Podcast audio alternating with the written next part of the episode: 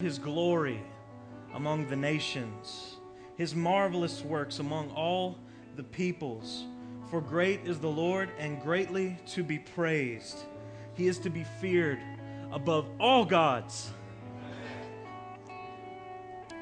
For all the gods of the peoples are worthless idols, but the Lord made the heavens. Splendor and majesty are before him, strength and beauty are his sanctuary. Ascribe to the Lord, O families of the peoples. Ascribe to the Lord glory and strength. Ascribe to the Lord the glory due his name. Amen. Bring an offering and come into his courts. Worship the Lord in the splendor of holiness. Tremble before him, all the earth. Say among the nations, The Lord reigns. Yes, the world is established, it shall never be moved.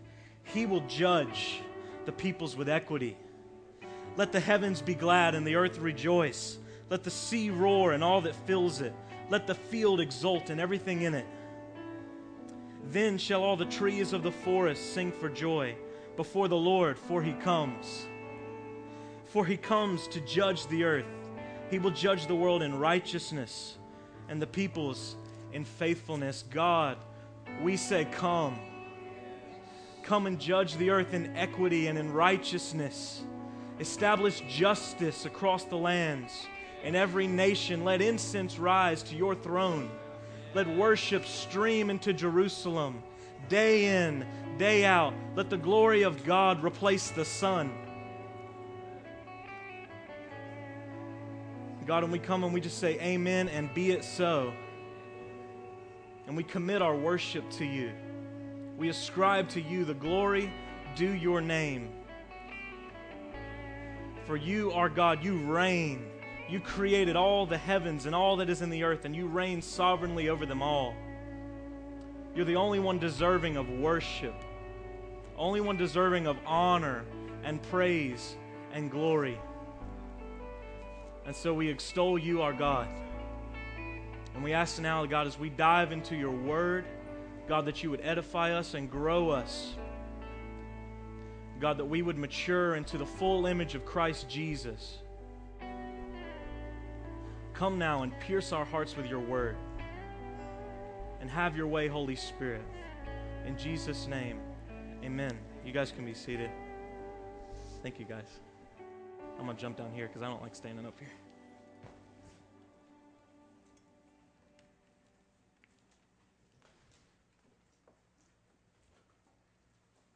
So I'm, I come up here to worship, and my little niece is going throughout the last two songs. I'm thinking, out of the mouths of infants and babes, he has ordained perfect praise. Amen. Give me a second to get set up here and we'll get rolling. Did everybody get a copy of the notes? If not, there are these guys have notes. Just raise your hand if you need a copy.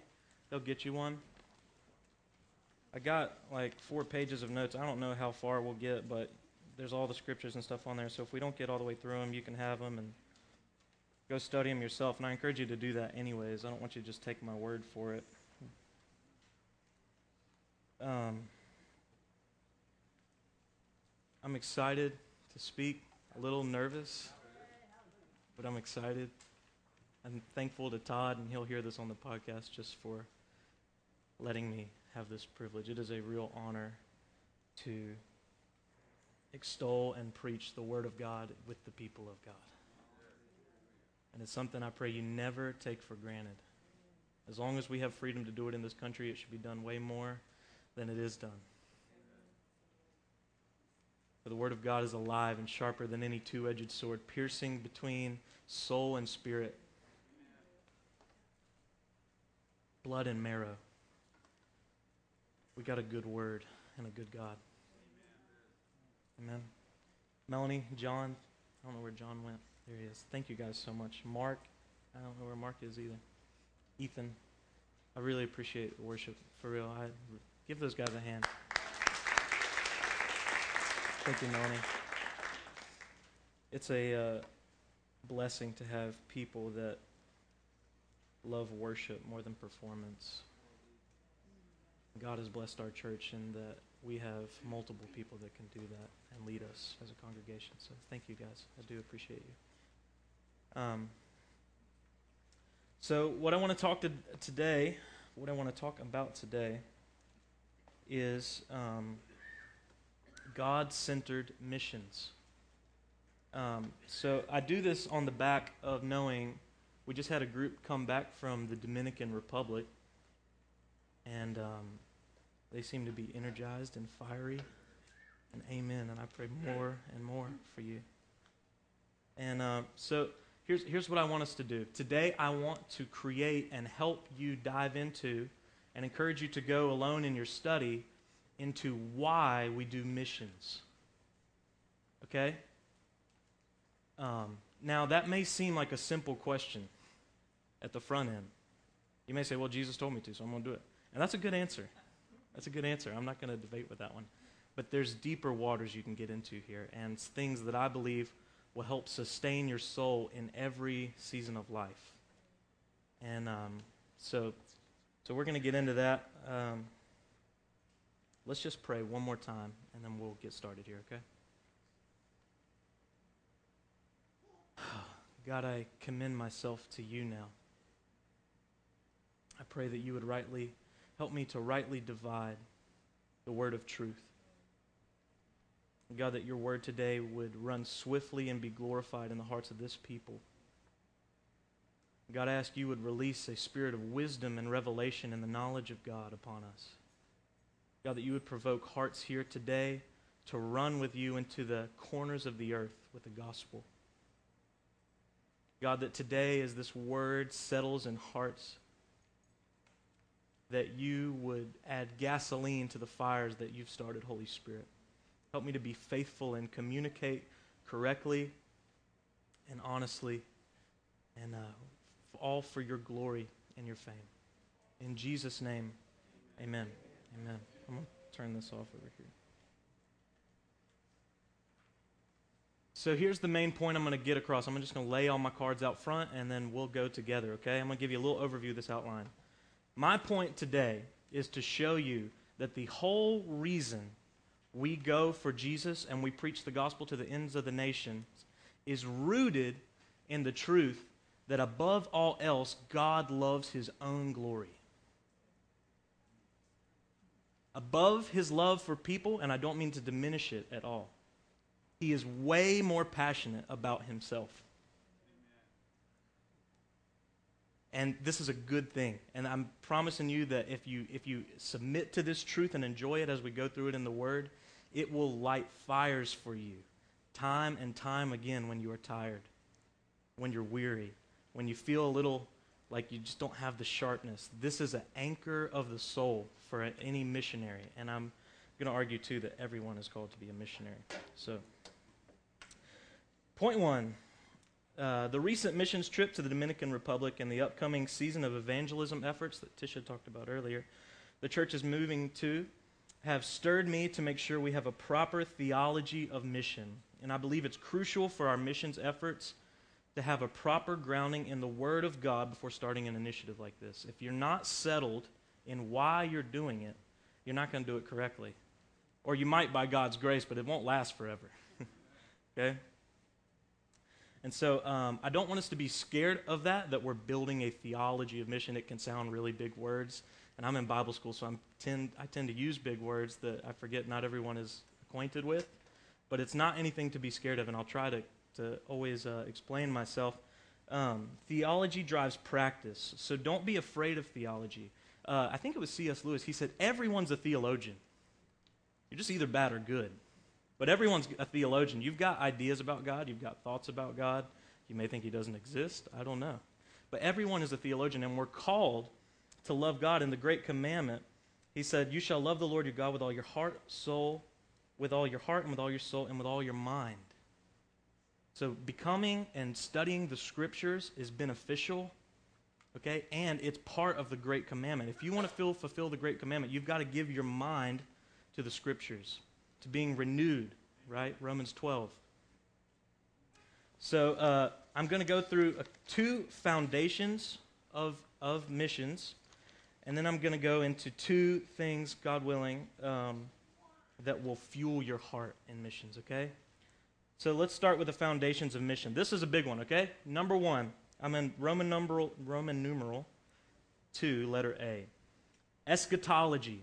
Eschatology is a big word that people like to use, and it means end times. Okay? It means the end of things. So now you can tell someone, I learned something in church today, and impress them with the word eschatology. All right? Eschatology. So, your theology of the end times, what you think about the end times, global worship in the coming kingdom. And I want to submit to you that the end game is not an ethereal heaven. I want you to know that there was a group, I don't want to get off topic, but the, there was a group in the early church called the Gnostics, and they taught that the body was bad and that the spirit was good.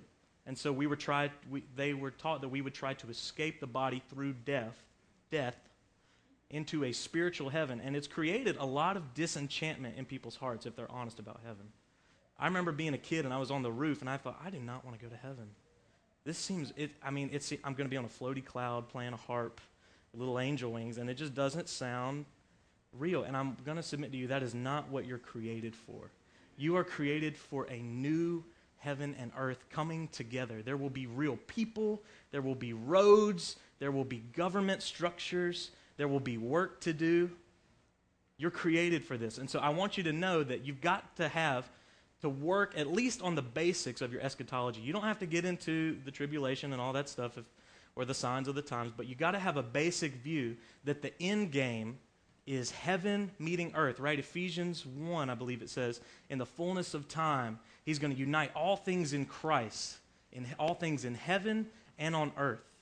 So these two are coming together, and the, the curse will be gone completely. No more death, no more dying, no more sadness. The glory of God will replace the sun, it says in Revelation. There's no more nighttime. It says there's no more seas. I'm not sure why, because some people like to swim, so I don't know. I think there might be. I don't know. Maybe I don't know the context well enough. I hope. Anyways, okay. So I want you to see this. Point one under letter A. Your theological endgame always determines how you live out your faith. Okay, pause if you don't have right what's the verse? Without a vision the people perish right? If you don't see where you're going you're going to stumble there. If you're not if you don't have a light to show you where to walk you're going to fall. And it won't be it just doesn't make sense. And i'm okay sorry here we go. Your theological endgame always determines how you live out your faith even more so how you communicate it. Without a clear picture of where your evangelism is going and biblical motive for why you are sharing Jesus in the first place, passion will eventually give way to uncertainty and confusion. The dots must connect from your brain to your heart. Okay? I don't speak that on anyone, that you're going to be lost in confusion, but you have to have a solid grounding in the Word of God to sustain real passion that is not, that is not built out of emotion. I thought of you guys when I was thinking about this and not in a bad way, in a good way. I thought, man, God has, I keep saying you guys, I'm sure there's some people all around, but the missions trip people, God has in, ignited a fire. I've, I've been there. I've been to Guatemala twice. It's the same time every time. Same thing every time. You come home and you're like, I'm going to take the world for Jesus. And in about a month, you're kind of like, mm, I'm back to normal. And I'm praying that not be the case here. But I'm praying that this word would give you a fuel and a foundation to keep pouring gas on it over and over and over again. The dots must connect from your brain to your heart to be sustained. Okay, so here's the foundation of eschatology. There is coming a day, amen, when Jesus will physically return to reign on the earth from Jerusalem. I gave you a bunch of scripture references there. You can check it out in your free time. Um, all the nations will worship him. All means all, and that's all all means. Every nation every tribe, every tongue, every people group. If you're not a multicultural person, you will be in the coming kingdom. It's going to be beautiful. You're going to see tribal dance for Jesus. You're going to see bongos and all kinds of eclectic instruments. If you're a musician, you'll love it. I think. I will. Maybe you won't. I don't know. All the nations will worship him. There's some more scripture references there for you. And the whole earth will be filled with the knowledge of God. There won't be any more atheists or agnostics. God is going to make sure his glory and fame is known on every scope and every place there is on the planet. Okay? Here's a few verses here. You don't have to turn there. We'll just read them. They're there on the notes.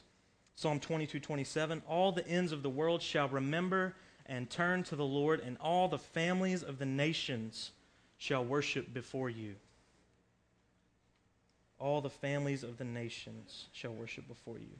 Habakkuk 2:14 For the earth will be filled with the knowledge of the glory of the Lord as the waters cover the sea. Have you ever thought about how much water covers seas? A lot. Actually, every part of the sea is covered in water, I think. I'm not an oceanographer, but that means total. The glory of God is covering the earth.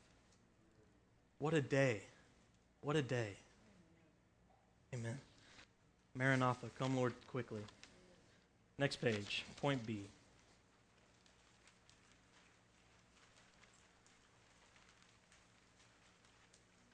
Okay, so there's a quick background on what's what's the end game is, what God has in mind. Okay, so now here's a, another assumption I need to make sure everyone's on the same page with before we move into the fuel for missions, and that is personal evangelism. So God is going to make sure that the glory of God covers the earth as the waters covers the sea. There will be a witness in every nation, every tribe, every tongue, every people. And you know how he's going to do it? Through you. God uses human means to spread the gospel. Now, this is something we just assume, but it, it's important to affirm because there's debates in missiology, there's stories, and I don't, I don't mean to diminish them, I don't even know where I quite stand, but there's stories about Jesus appearing to people in dreams and they get saved, right?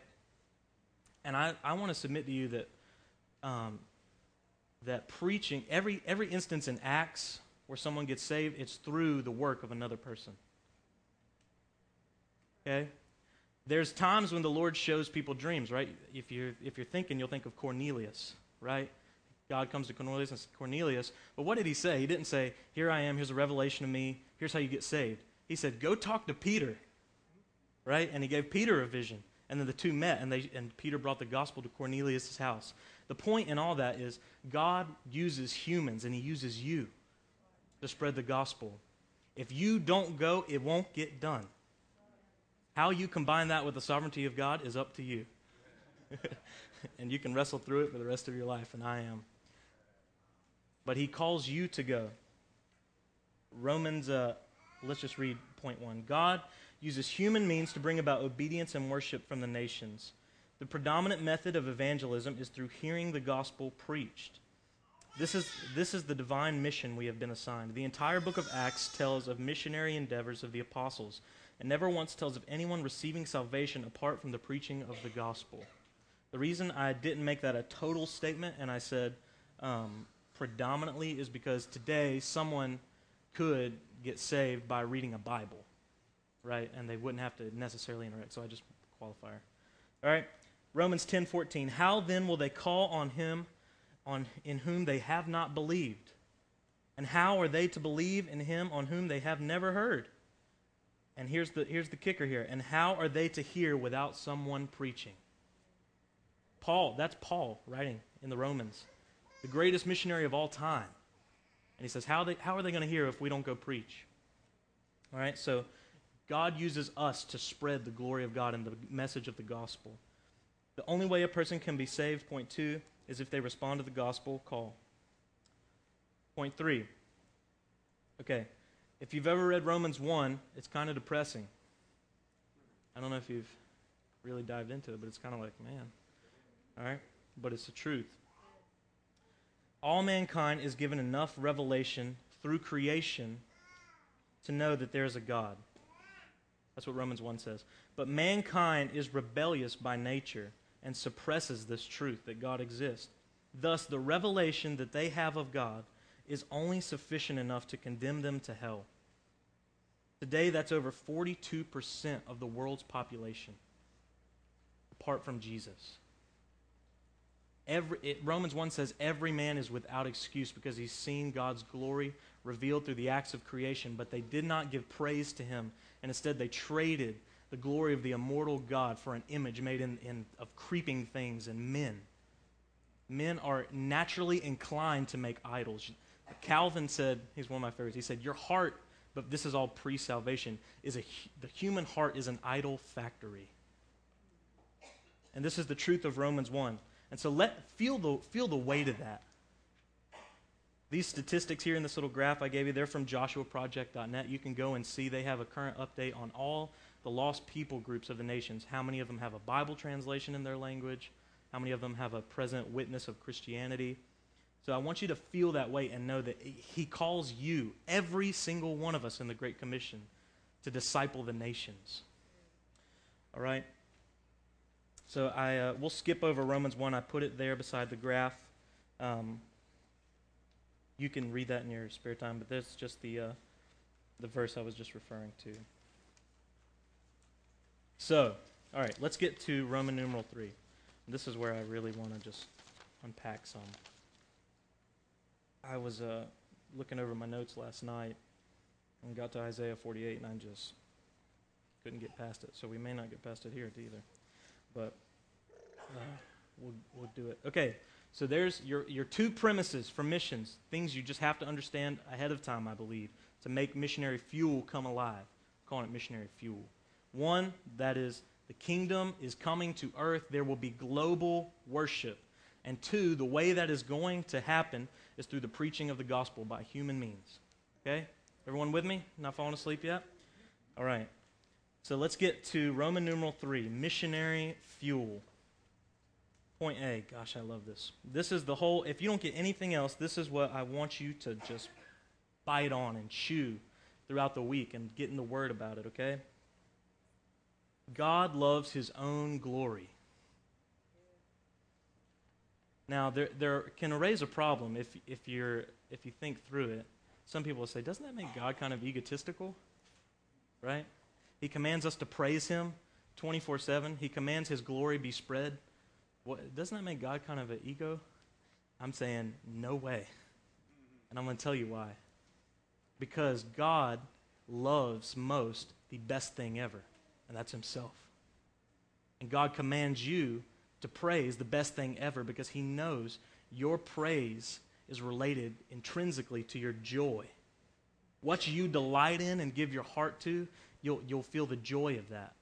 And so when He commands praise, He's saying, Be happy. He's saying, Be happy in me. I am the greatest thing possible. And it's, he's the only creature in the universe who can say that, and it's completely true. Amen? Our God is good. He is true. He is faithful. He is just. He is righteous. He is full of mercy. He is gracious. What is there not to praise?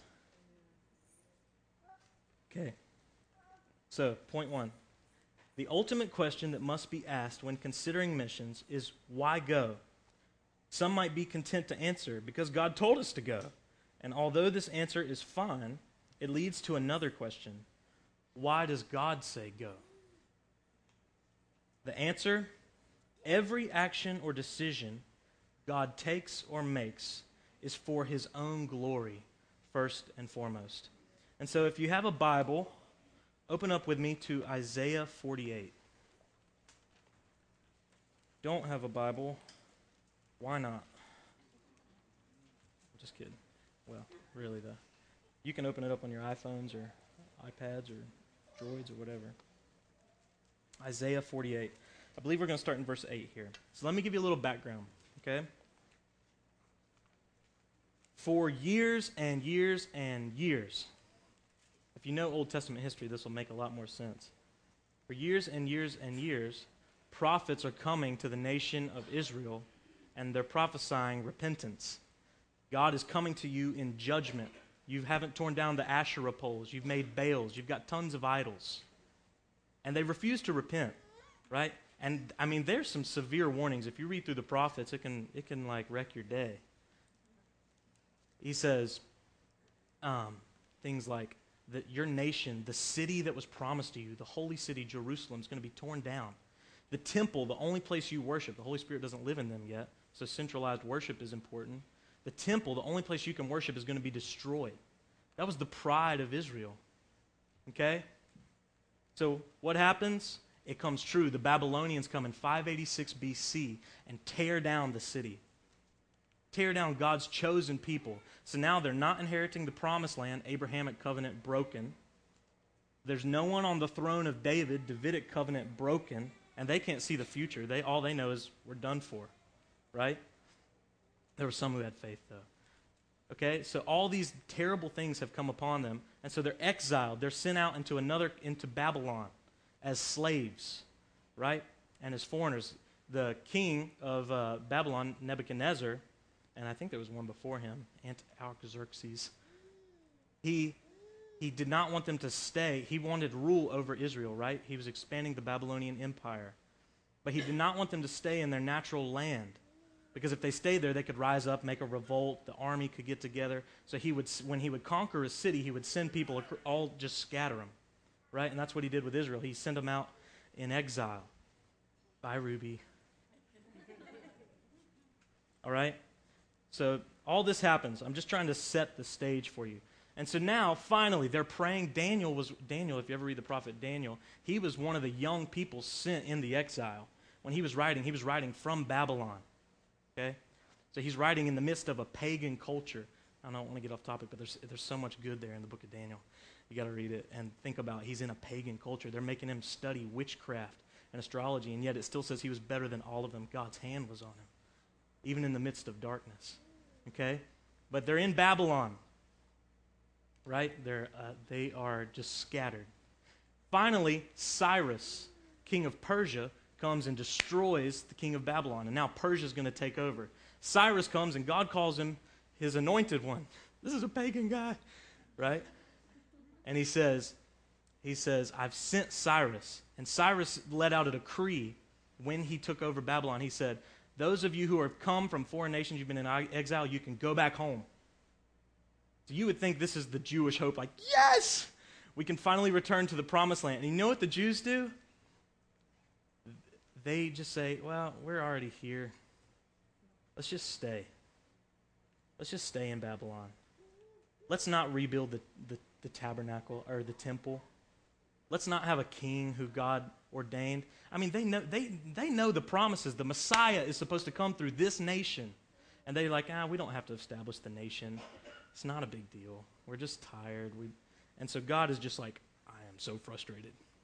And so that's where we find ourselves. God is like, you stubborn people, okay? So I gave you some background history. Um, Verse 4, you can see some of God's frustration. He says, I know that you are obstinate, and your neck is an iron sinew, and your forehead brass. All right? So you, you can just see there, God is, I, I'm, I've had it, okay? So we get down into verse 8. He's just going on through the prophet Isaiah. Israel, you have never heard. I gave you the law, and you never listened. You've never known I gave you of all people the Ten Commandments to know my to know my word to keep it, and you have never known. He says, and uh, and your ear has not been opened. They were they had a sinful disposition inherited from birth. Their ear never opened. Okay? For I knew that you would surely deal treacherously. Okay, and get this one here. And that from before birth you were called a rebel so I want you to understand God. Here's, here's the question that comes to my mind. I want to always encourage you when you read the word to ask questions because then you've got to go search it out and you get more in the word and get answers. Okay, so he knows before birth, before the nation was even formed in the furnace of affliction, which he says later, which is Egypt. Before the nation's birth, he says, I knew you would be called a rebel. I knew you wouldn't listen to me. Before, before, I, before all of this, I knew you would be rebellious. So, here is um, so here's the question. So if God knew he had chosen a rebellious people, why did he choose them in the first place? Okay? Furthermore, what is their hope that God would not just destroy them and start over? Like he tried to do in, in Sinai in Moses' petition. What is their hope that God not destroy them when they have nothing further. They have no good action to justify them existing. They have no good reason to even be alive. And verse 9 just comes in like a gong, and it tells you, For my name's sake, I defer my anger. For the sake of my praise, I restrain it for you, that I may not cut you off. Behold, I have refined you, but not as silver. I have tried you in the furnace of affliction. And the reason why? He never lists right here compassion for them. I don't deny he loves them and has compassion. But when all else has failed and you deserve no compassion, no mercy, God's namesake is faithful. And it's always at stake. Verse 11 For my own sake, for my own sake, I do it. For how should my name be profaned? My glory I will not give to another. I will not share my glory with any people, with any nation. This is my glory because I alone am a good and true God.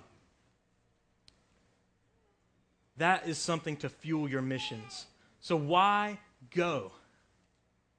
Because God is passionate about his glory in every nation, in every tongue, in every tribe.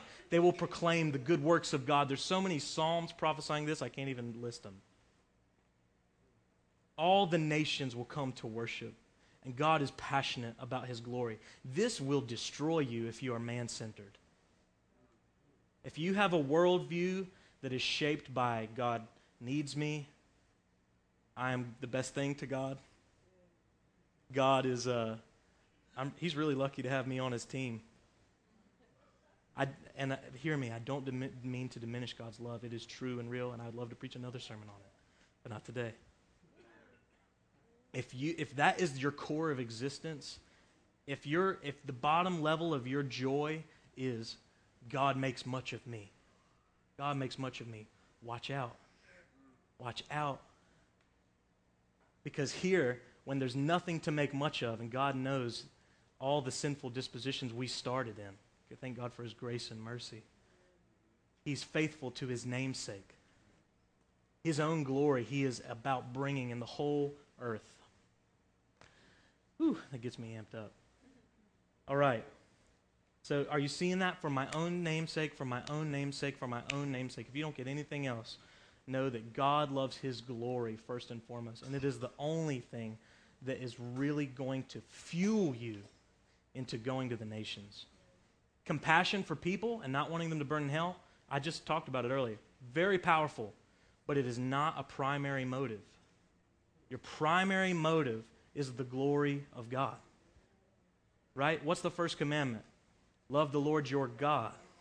And the second is like it love your neighbor. God centered man, right? Natural love for God flows horizontal into men by nature. It's the cross, right? Okay. For my name, so thanks, Cameron. All right, I'm just thinking here if there's anything else I want to say about this. Okay. So God keeps his keeps Israel and sustains them for his own glory. All right? Now I want to submit to you that the reason the gospel will go to every nation it's it's the same instance. Every nation is like Israel. And and worse. Right? They're, every nation by nature, every man is a pagan. They worship idols. But God, for his name's sake, is not going to let Satan take the earth that he created. There will be more people worshiping God in the kingdom than there will be in hell. God is passionate about his glory.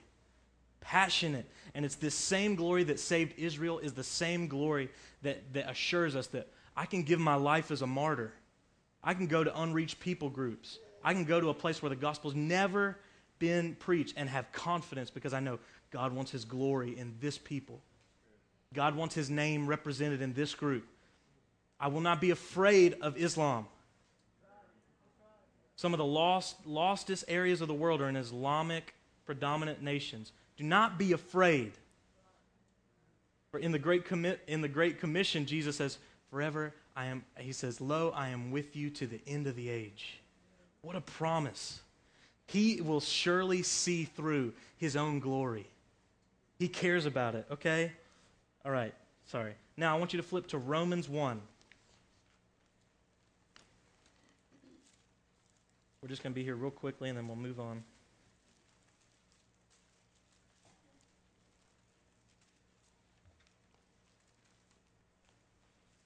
This isn't in your notes, so I apologize. If you need to write it down, I'm going to go to Romans 1 5.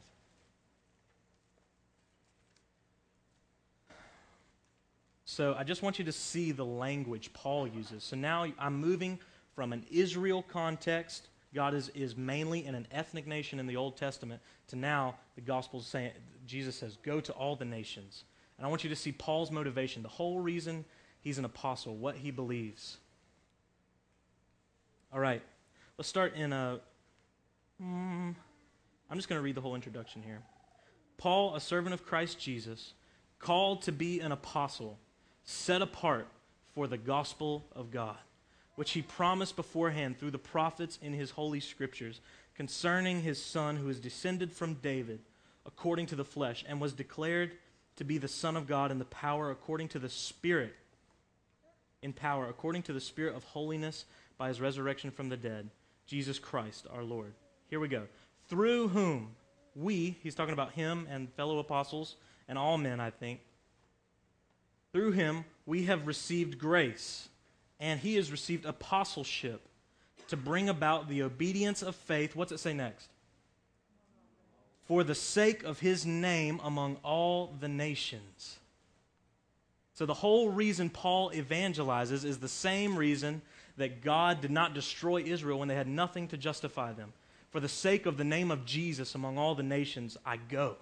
I'm an apostle. Have you ever thought about all the suffering Paul went through when he spread the gospel? What is it? He said, I forget how many times he said, I suffered 40 minus 1. You know, in every place he would go to pagans, this is getting off topic, but I'm going to share it anyways. He, Paul would go and preach the gospel to the Jews first. He would always find a local synagogue in a Gentile area, and they would either, he would always have a few converts, and then sometimes, and then the rest of them eventually would rise up and beat him. And they gave him two options. You can either leave the city, or you can take a beating of 39 lashes, according to what's in the law, and you can stay in the city. So every time he would go there to the synagogue because he was faithful to the Jews first, and then he would say, I'll take the beating. I still got to preach to the Gentiles. Every time. Every time. What motivates a man to do that? What is burning on his heart on the inside to say, I'll take the beating? I'll take the beating It's through many trials and tribulations we enter the kingdom of God, the word says. Right? All who desire to live godly in Christ Jesus will suffer, First Timothy says. Right? This is post cross. This is an age of suffering and, and being a sojourner and spreading the gospel no matter what the cost. I'm not going to go there. All right. So I put a little chart here um, just so you can see, I want you to know that God's glory is, is a motivating factor throughout all the scripture. I couldn't even, I could, I could have put 50 scriptures here, right?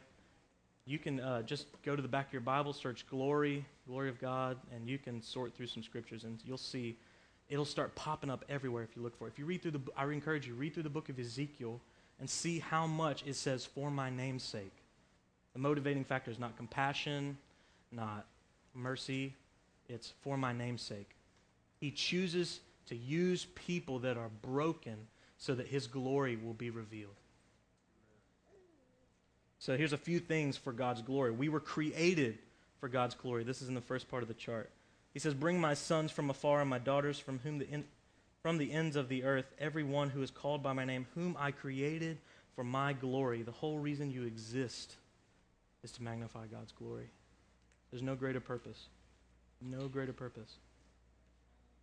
Ephesians 1 5 6 tells us we were chosen to the praise of his glory and grace. The reason he saved you and called you is so that he would be glorified.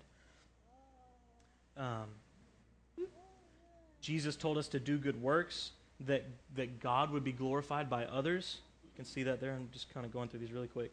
Um, Jesus answers prayer so that God would be glorified, right? I mean, this is, we're talking about ultimate things, total things, the bottom of it. What's at the core? I'm, that's the kind of person I am. What's the, what's the core? Why? Why, why, why, why, why, why, why? God's glory, God's glory, God's glory. His name will be made famous among the nations. Okay? And uh, I, at the bottom, I wrote Jesus instructs us to do everything. It's really Paul, but through Jesus, so it works. But just clarification there.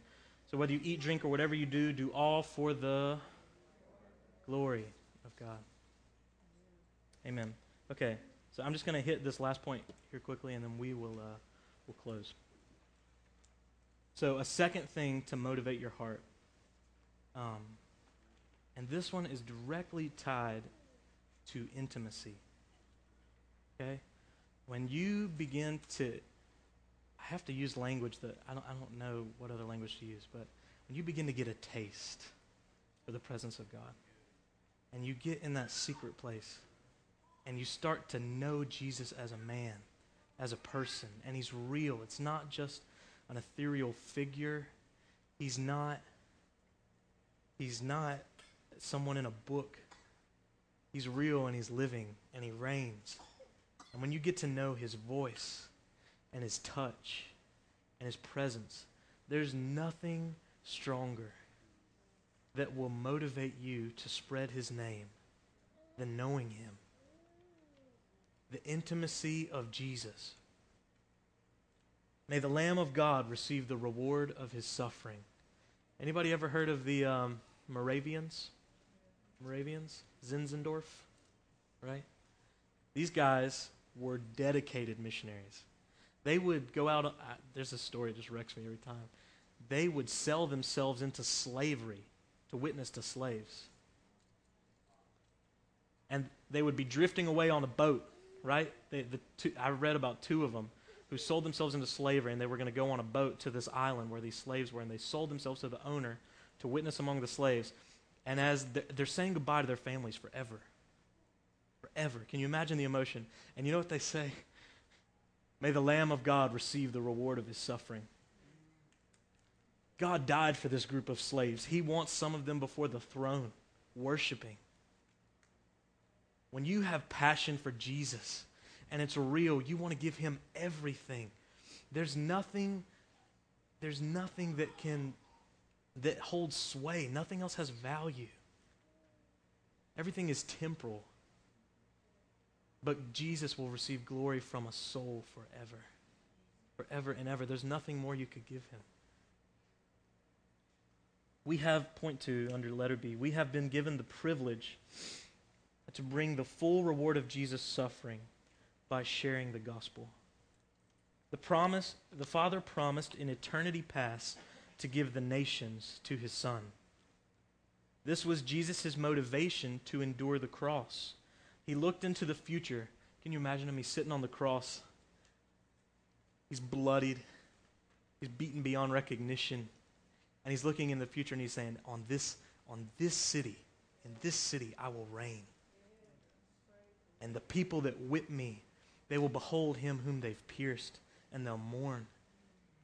And every nation will stream like a flood into this city to give me glory.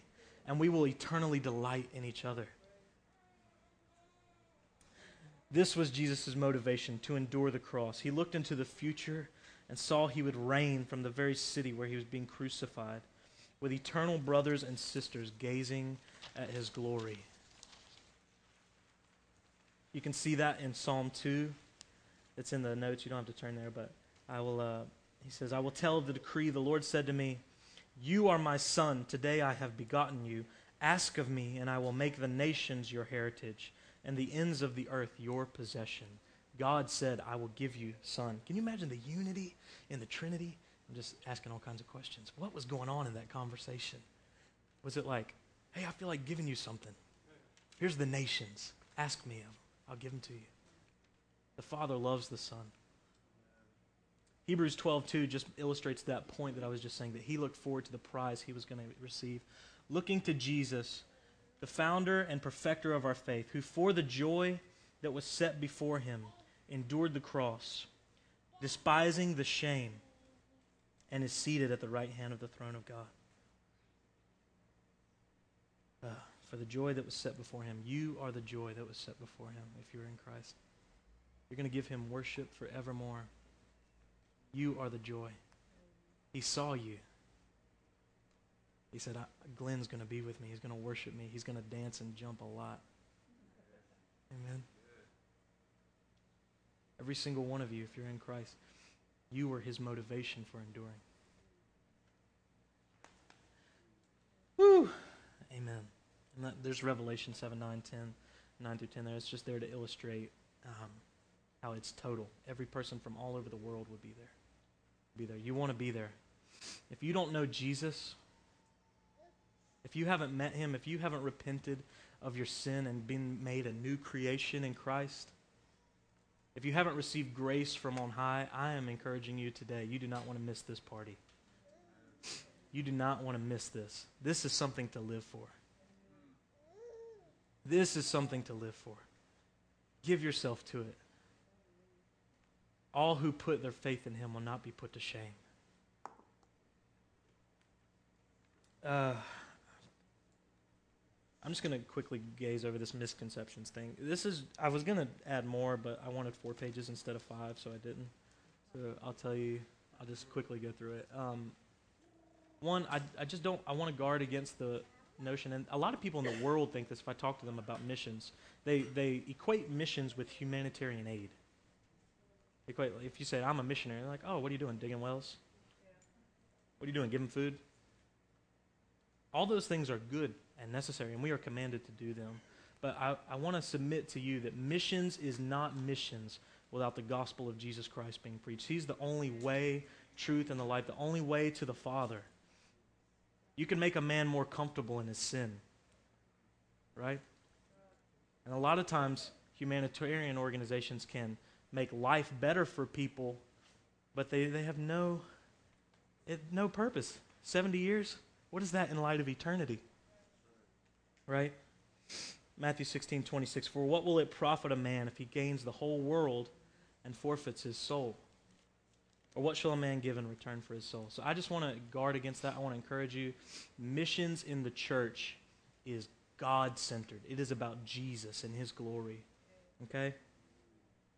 And, um, yeah, I'll, we'll, we'll stop there. Um, I want to just tell you of a few things, thoughts I have about. Um, about how you can get involved in missions and what you're called to get involved in. Um, and we'll close. I promise we'll close. I'm pulling a Todd here. Um, okay, so the Great Commission, everyone's read it, I hope. Matthew 28. Jesus says, Go therefore and make disciples of all nations, teaching them and baptizing them in the name of the Father, Son, and Holy Spirit. A lot of the times I've, I've, I've grown up thinking, and I just picked it up from church culture, right? You're in churches, you think, there's a few people that are supposed to be missionaries, right? It is like it's a side dish on the plate, it's one of the sides. I want to tell you, it is not a side, it is the main course, right? Everyone is called to be involved. There's three types of people when it comes to missions, right? There's goers, there's senders and disobedient. I know that stings a little bit, but it's the truth. No one is exempt. If you're not going, your pocketbook should reflect your passion for fulfilling the Great Commission. And I, I and I mean significantly. I want to challenge you. I mean, this is where it gets uncomfortable, right? Money, don't talk about money. That, that you, are in, you are a part of the Great Commission, whether you ever step foot out of Alamance County or not. And I'm talking predominantly in spreading the gospel to unreached people groups. Now, there's a way in which everyone is an evangelist, and I, am not taking away from that from personal ministry, but that we are told to go to every nation. And so the emphasis should be nations where the gospel has not been preached. Paul even said that was what he did. So, um, I want to encourage you to get behind missions agencies regularly with your finances. Regularly. We have an awesome opportunity to sow into one right here in Kingdom Living Now, in the Kellogg's. They're discipling, they are fulfilling the Great Commission, all right? Discipling the nations, they disciple, disciple pastors in Africa. And all other kinds of organizations. There's other kinds too, and I want you to pray about it intently. really consider it. And when there's, when there's opportunities to fund missionaries who want to go, who think, I want to give my life to this, I'm burning, fund them. Fund them. What, what is more important? What could be more important than, than sending a missionary? And especially someone whom you have relationship with. So I just want to challenge you. I'm not going to harp on this too long, but um, be involved in missions. Um, however you can. The glory of God being your primary drive. So, um, can we sing one more song and we'll go home? Yeah. Can we sing a scribe? Cool with that? That's good. Not that the others weren't good.